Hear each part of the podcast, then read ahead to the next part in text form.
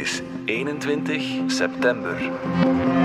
Dit is vandaag de dagelijkse podcast van de Standaard. Ik ben Alexander Lippenveld. In Parijs streek vorige week de hoogmis van de cryptowereld neer, met de cryptomiljardair Changpeng Zhao als hoge priester. Zhao, of CZ, is de CEO van cryptoplatform Binance, het grootste platform ter wereld. En hij is ervan overtuigd dat cryptomunten als bitcoins binnenkort ook door reguliere banken zullen aanvaard worden. Krijgt hij gelijk en spreken de dalende koersen van cryptomunten hem niet tegen?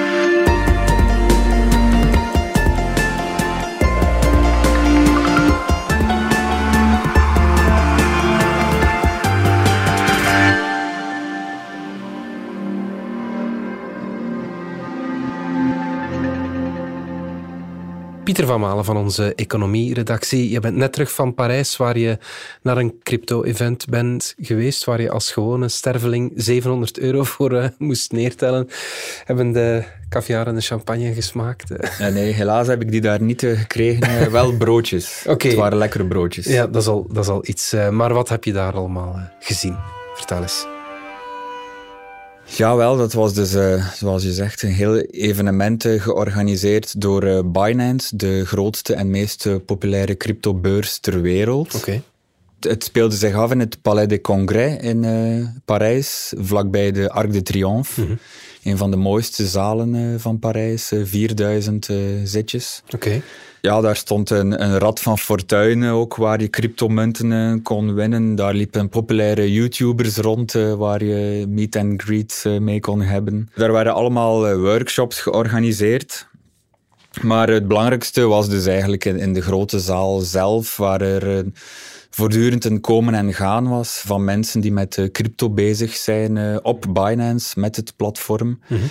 En daar dus eigenlijk ja, vertellen over uh, welke applicaties ze hebben, uh, hoe ze daar handelen op het platform. Binance organiseerde die beurs, je zei het al. Wat is dat exact?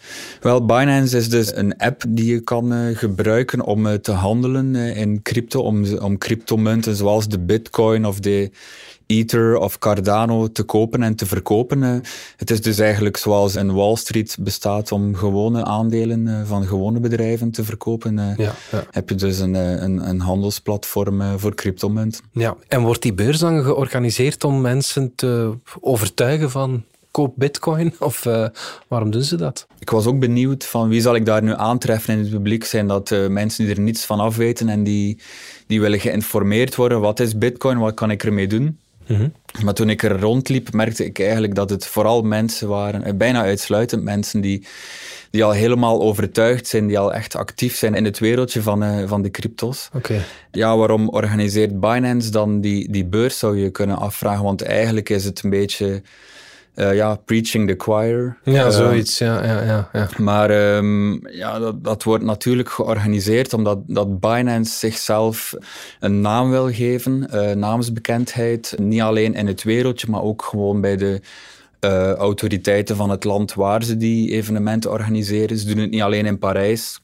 Een paar maanden geleden was er ook een in Brussel bijvoorbeeld. Oké, okay, ja, ja, En zo willen ze zich echt uh, laten zien op het podium. Um, kijk, wij zijn er, hou met ons rekening. Ja. Zij organiseren daar dan um, ook workshops, waar dan bijvoorbeeld de Franse minister van Digitalisering was daar dan. Ja. Zo bouwen ze eigenlijk hun, hun netwerk uit, uh, geven zichzelf een, een soort um, ja, geloofwaardigheid, zou je zelfs kunnen zeggen. Ja, ja, en celebrities waren, uh, waren En die ook, celebrities die er waren, dat helpt dan natuurlijk ook.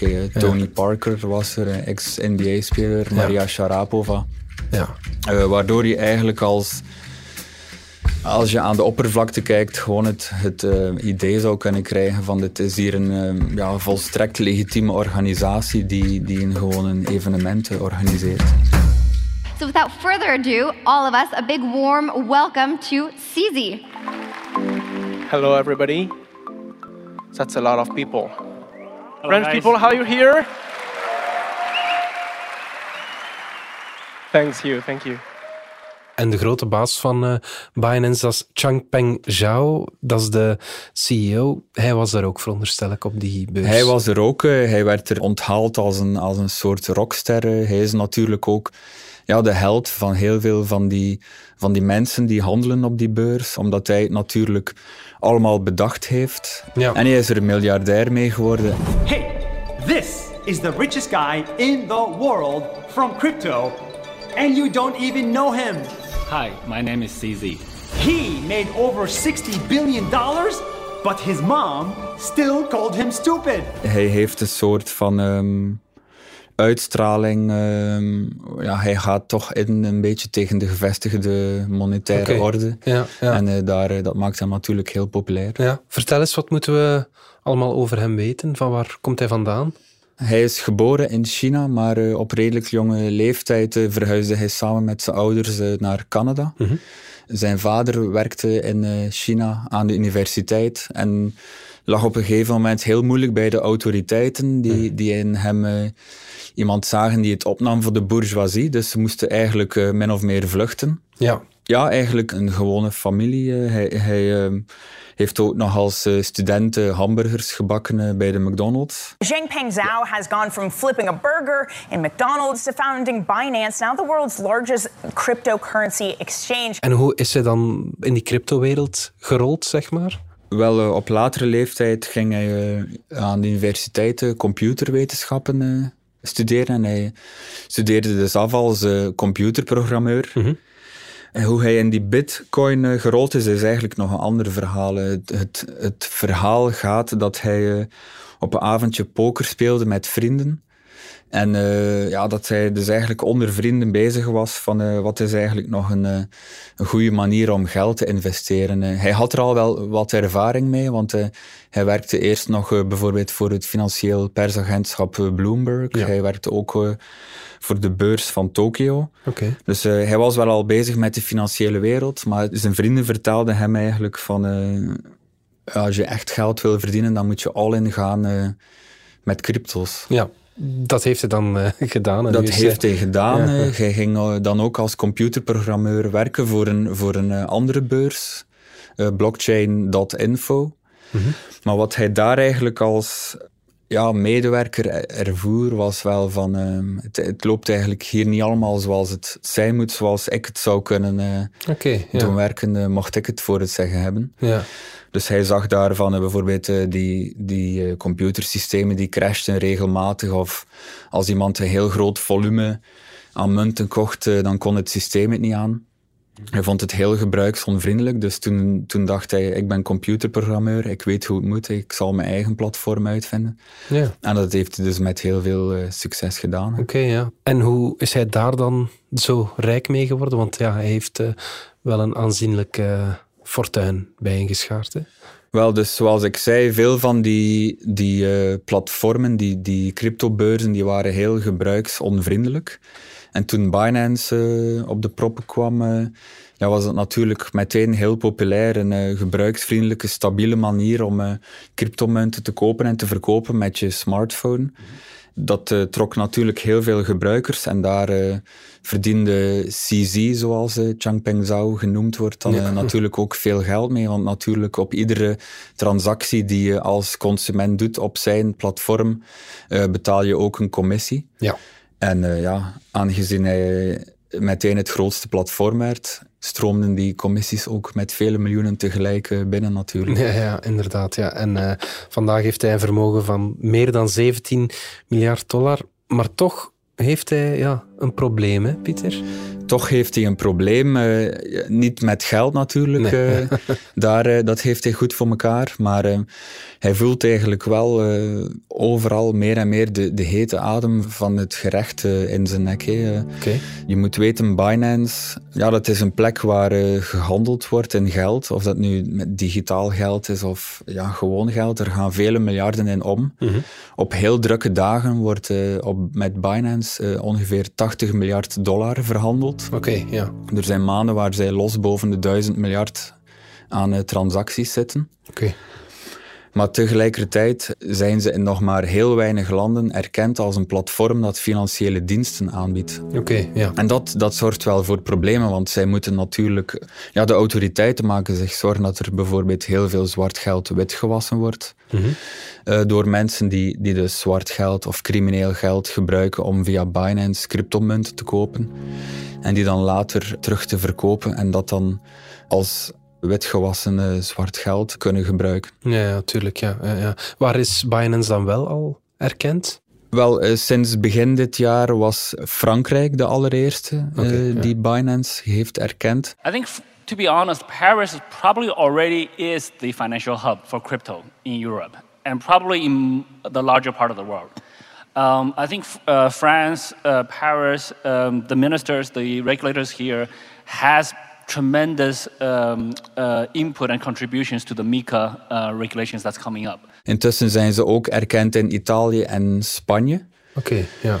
Dus her en der lukt het hen wel al om, om echt de legale weg te bewandelen. Mm, ja. Maar het is eigenlijk eh, van moed hè, dat ze dat doen. Oké. In het begin, toen Binance een, een drietal jaren geleden eh, gelanceerd werd, wilde hij eigenlijk net niet erkend zijn. Hè. Je moet weten, die digitale munten, die cryptomunten, dat, is, dat, heeft echt, dat baat allemaal een beetje in de sfeer van... eh, Ja, iets eh, revolutionair. Iets zo, revolutionair, weg van de autoriteiten. Eh, niemand kan zeggen wat ik doe met mijn geld. Ik kies er zelf voor Mhm. om te beleggen in cryptomunten.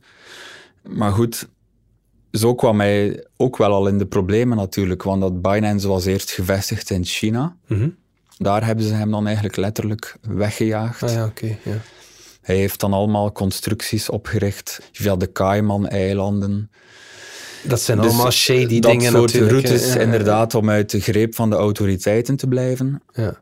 Dat heeft ook niet helemaal gewerkt natuurlijk, want Mhm. bijvoorbeeld het Verenigd Koninkrijk, de Verenigde Staten, overal starten autoriteiten procedures tegen hem, omdat de monetaire beurswaakhond, de monetaire autoriteiten daar, daar zeggen van, ehm, ja, Ja. hallo, jij verhandelt grote volumes geld, Ja. je, je moet je echt En je houden aan maakt onze je wetten. medeplichtig aan die witwaspraktijken enzovoort. Exact. eh, ja. Dus hij heeft inderdaad wel, wel grote problemen op dat vlak. Mhm. En je ziet dat hij nu dus een andere weg probeert te bewandelen. Mhm.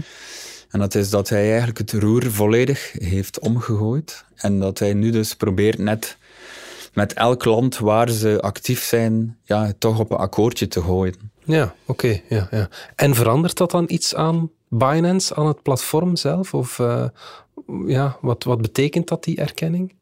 Ja, dat verandert wel iets voor Binance in die zin dat ze dan dus heel, veel meer zullen moeten eh, rapporteren aan eh, financiële autoriteiten van wat doen wij nu als we ongebruikelijk grote transacties zien binnenkomen. Ja, Dan zullen zij bijvoorbeeld moeten onderzoeken van, van waar komt dat geld, waarvoor zal dat gebruikt worden, heeft het niets te maken met financiering van criminele activiteiten of terrorisme.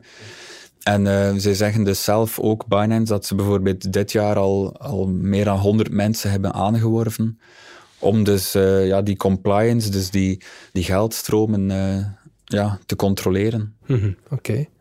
Het feit dat Binance al erkend is in, eh, in Frankrijk, ja, dan is dat geen toeval dat die beurs in Parijs eh, plaatsvindt natuurlijk. hè. Nee, inderdaad. Ja, Ze voelen zich daar eh, heel goed thuis. Eh, ook de, de directeur Europa van eh, Binance is onlangs naar eh, Parijs verhuisd. Ik denk dat CZ zelf er ook heel regelmatig voor lange tijd eh, verblijft op dit moment. Sisi, thank you for your time. A pleasure to see you again in Paris. How are you? Yeah, I'm usually always in Paris. So Thank you for, for that. CZ maakt er geen eh, geheim van dat hij zijn erkenning voor zijn platform probeert eh, binnen te krijgen door in de wandelgangen eh, heel vaak af te spreken, informele babbels te hebben met hoge politici. Het verhaal doet dus dat eh CZ een paar maanden geleden ook zelfs met Macron ja. om de tafel gezeten heeft. Daarvoor was CZ eigenlijk al heel positief over Macron. ja. Had hij in tweets niets dan lof voor de Franse president. En eh, ja, kwaadongen beweren dus dat het uh, eigenlijk dankzij die ontmoeting tussen hem en Macron is dat zij daar als uh, dat uh, Frankrijk het eerste land was om, om hen officieel groen licht te geven. Ja, oké. Okay. Bij ons is dat, zit dat er nog niet aan te komen. Hè, in nee, in België hebben ze eigenlijk ook zelfs, er was even sprake van, maar in België hebben ze ook nog geen erkenning aangevraagd. Ah, ja, oké. Ja, ja, oké. Je kan als Belg wel gewoon op het platform gaan, ook al hebben ze hier, hier nog geen erkenning. Ah, ja, de FSMA, de Belgische beurswaakhond uh, is daar wel mee bezig die houdt dat uh, echt in de gaten wat daar gebeurt. Maar uh, formeel hebben ze eigenlijk nog geen erkenning om hier in België te opereren. Okay. En dat hebben ze in heel veel landen nog niet. Hè. Dus België is daar echt geen uitzondering in. Mm -hmm. Oké. Okay. Mm -hmm. um, op het event in Parijs deed CZ een opmerkelijke uitspraak. Hij beweerde dat gewone banken betalingen met cryptomunten zullen moeten aanbieden als ze over enkele jaren niet allemaal failliet willen gaan. I think for the banks that want to survive, yeah, they we can expect that. Dat is wel een heel zware uitspraak. Hè? Op een gegeven moment mocht je als uh, aanwezige uh, via Twitter hem uh, vragen stellen en dan beantwoordde hij die. Mm -hmm. Een enkele ervan toch. En dat was inderdaad een van de vragen die hij beantwoord heeft. Um, het is altijd een beetje de vraag of hij het echt meent, of hij het misschien zegt als een soort van statement, meer dan dat hij er zelf in gelooft. Um, maar hij zei het um, heel zelfverzekerd en, eh, en een beetje al lachend ook wel van uh, ja, inderdaad, uh, banken die, die niet failliet willen gaan, zullen het wel moeten aanvaarden. En waarom zouden banken dan failliet gaan volgens hem? Wel, waarschijnlijk denkt hij dat binnen een x aantal jaar cryptomunten zo alomtegenwoordig zullen zijn en, en zo vaak gebruikt worden in het betalingsverkeer, dat banken ja, het ook echt zullen moeten aanbieden als dienst. Omdat we anders uh, zullen weglopen van hen, omdat we niets meer eh, kunnen aanvangen met de reguliere banken. Ja, oké. Okay, ja. ik dacht, Pieter, dat de grootste hype al voorbij was. Ik zag vorige week een grafiekje in de krant. Dat is toch al serieus gekelderd, hè, die, die cryptomarkt. De cryptomarkt op zich is uh, net zozeer als de reguliere aandelenmarkten sinds begin dit jaar enorm gezakt in waarde. Mm -hmm. Was dat op het hoogtepunt zo ongeveer 3000 miljard dollar waard, de crypto's. Mm -hmm. Dan mhm. is dat vandaag nog zo'n 1000 miljard. Oké, okay, ja, ja. Dus dat is nog altijd heel veel, maar dat is toch een aanzienlijke, ja, dat is minder dan de helft. Mm -hmm. Dus um, op zich gaat het slecht met die cryptomunten, maar wat Binance daaraan van zegt is... Um, Oké, okay, ze hebben natuurlijk ook hun eigen uh, cryptomunt. Maar zij zeggen, wij zijn veel meer dan, dan een cryptomunt. Wij zijn een, een handelsplatform. En of het nu goed of slecht gaat met de waarde van de bitcoin of van al die andere munten. Um, ja, wij zijn de marktplaats waarop ze verhandeld worden. En uh, er zal altijd wel handel in zijn, dus, dus wij blijven geld verdienen. Ja. Wat zij ook veel beter gedaan hebben dan hun uh, concurrenten, is dat ze, toen het wel nog goed ging met de cryptomunten, ja, neem tot eind vorig jaar, mm -hmm.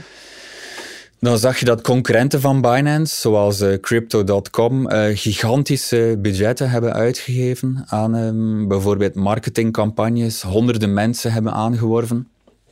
En Binance uh, die hield het eigenlijk allemaal relatief zuinig. Oh ja. Je ziet dat al de concurrenten van Binance nu uh, heel grote besparingen hebben moeten doorvoeren. Ja. Heel veel mensen hebben moeten ontslaan.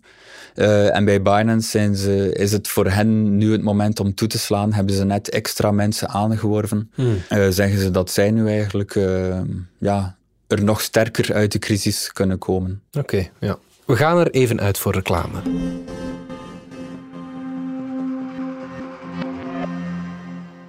De dagelijkse routine kan je batterij doen leeglopen. Maar voel je dat?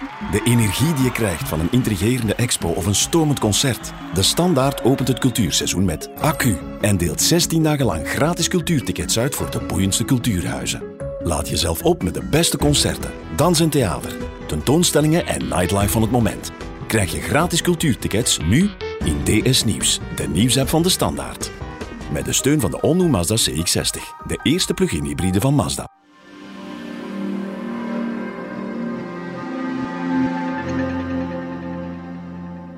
Pieter, we hadden het net over uh, hoe mensen hun, uh, ja, sommige mensen toch hun broek al gescheurd hebben aan bitcoins. Binance dan uh, niet. Maar we moeten het ook nog eens hebben over El Salvador. Wel, El Salvador, het Midden-Amerikaanse land, is um, een jaar geleden gestart met een heel groot experiment. Ja.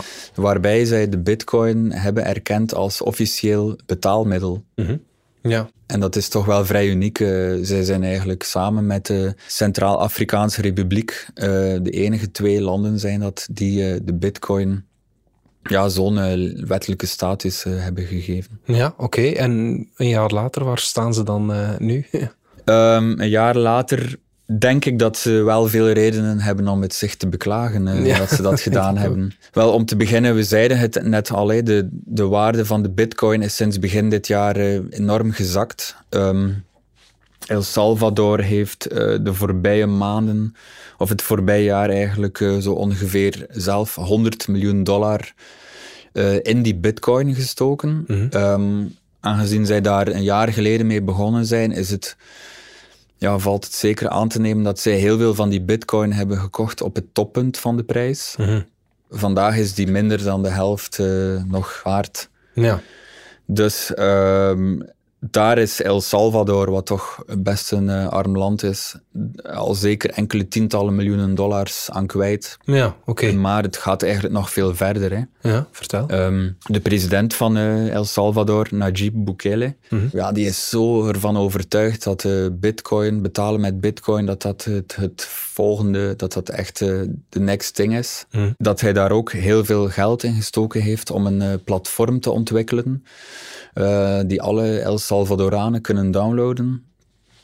Uh, en waarmee ze dan gewoon naar de winkel kunnen gaan om daar dan ja, een brood of uh, schoenen te ja. kopen met bitcoin. Ja. Dus het land heeft niet alleen heel veel geld gestoken in bitcoin zelf als investering, maar ze hebben ook heel veel geld uitgegeven aan uh, ja, software om mensen te, Ja, te doen kunnen betalen met bitcoin. Maar het ergste is eigenlijk nog, of ja, het ergste voor El Salvador is eigenlijk nog dat zij op het moment dat uh, zij de bitcoin aanvaard hebben als officieel betaalmiddel, op dat moment eigenlijk in gesprek waren met het IMF, het Internationaal Monetair Fonds, voor een noodlening. Oké, ja. Dus uh, El Salvador had het al heel lastig. Uh, de economie was eigenlijk al op sterven na dood. Hmm. Dus zij waren met het IMF in gesprek voor een noodlening van iets meer dan een miljard dollar. Geld dat ze echt nodig hebben om, uh, ja, om de economie terug uh, levend te kunnen inblazen. Ze stonden op het punt om die 1,3 miljard dollar te kunnen krijgen van het IMF. en toen besluit president Bukele, oké, okay, wij voeren ook de bitcoin in. Ah, ja. En op dat moment heeft het IMF eigenlijk gezegd van, ja, jullie nemen als land zo'n onverantwoord hoge risico's. Hmm. Uh, wij kunnen eigenlijk niet meer samen met jullie een akkoord bereiken over um, een noodlening, totdat jullie die erkenning weer hebben ingetrokken voor de bitcoin. Ja, ja dat weigert de president dus te doen. Hmm. Het gevolg is dat het, dat het land uh, de zo'n torenhoge schulden heeft, uh, die het dan ook niet meer kan afbetalen op den duur. En dat de bevolking daar daar een dupe van is. Want het, het land dreigt echt failliet te gaan en geen geld meer te kunnen lenen op de internationale markten. Oké, ja, dat is inderdaad zijn heel dramatische gevolgen. Hè? En betalen de El Salvadoranen dan effectief met bitcoin vandaag? Wel, ook dat is eigenlijk een fiasco. Hè. El Salvador had al, had al heel lang geen eigen munt meer.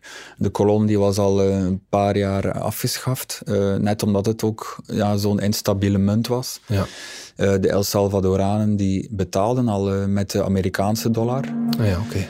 Uh, toch een munt die internationaal heel veel vertrouwen geniet. Uh, dus ja. ja, zij betaalden het liefst van al met de Amerikaanse dollar. En dat doen ze vandaag nog steeds. Um, er zijn uh, onderzoeken geweest in El Salvador die aantonen dat 9 op de 10 van de inwoners eigenlijk gewoon nog altijd het bij de Amerikaanse dollar wil houden. Hmm. de wet zegt ook in El Salvador dat elke winkel de bitcoin moet aanvaarden. Maar um, ja, uit die rondvraag blijkt dat uh, nog altijd heel veel winkels uh, dat niet doen, dat Mhm. eigenlijk weigeren te doen. Dat heeft natuurlijk zijn, zijn redenen. Uh, ergens betalen met bitcoin bijvoorbeeld, dat is soms heel duur. Ja. Er zijn vaak hoge transactiekosten aan verbonden. En soms is het ook heel traag. Hè, dat uh, die servers van de bitcoin die kunnen maar een x aantal transacties per seconde aan. Ja.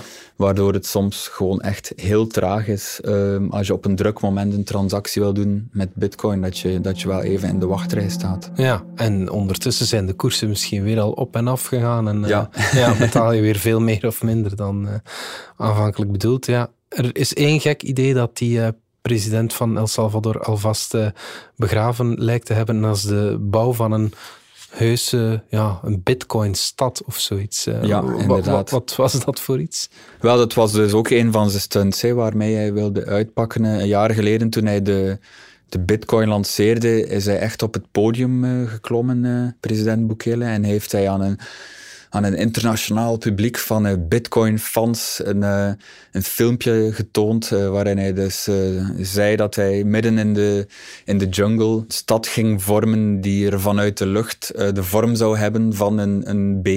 Ja, van die Bitcoin B. Met, van die, de Bitcoin ja, ja, B, met de wolkenkrabbers, uh, waar er geen belastingen zouden betaald moeten worden en waar, waar iedereen die, die actief is in de Bitcoin, uh, die, die daar apps voor schrijft of die, die, um, die andere cryptomunten probeert te, te, te, bedenken, of daar andere toepassingen voor probeert te bedenken, daar terecht zou kunnen. Hmm.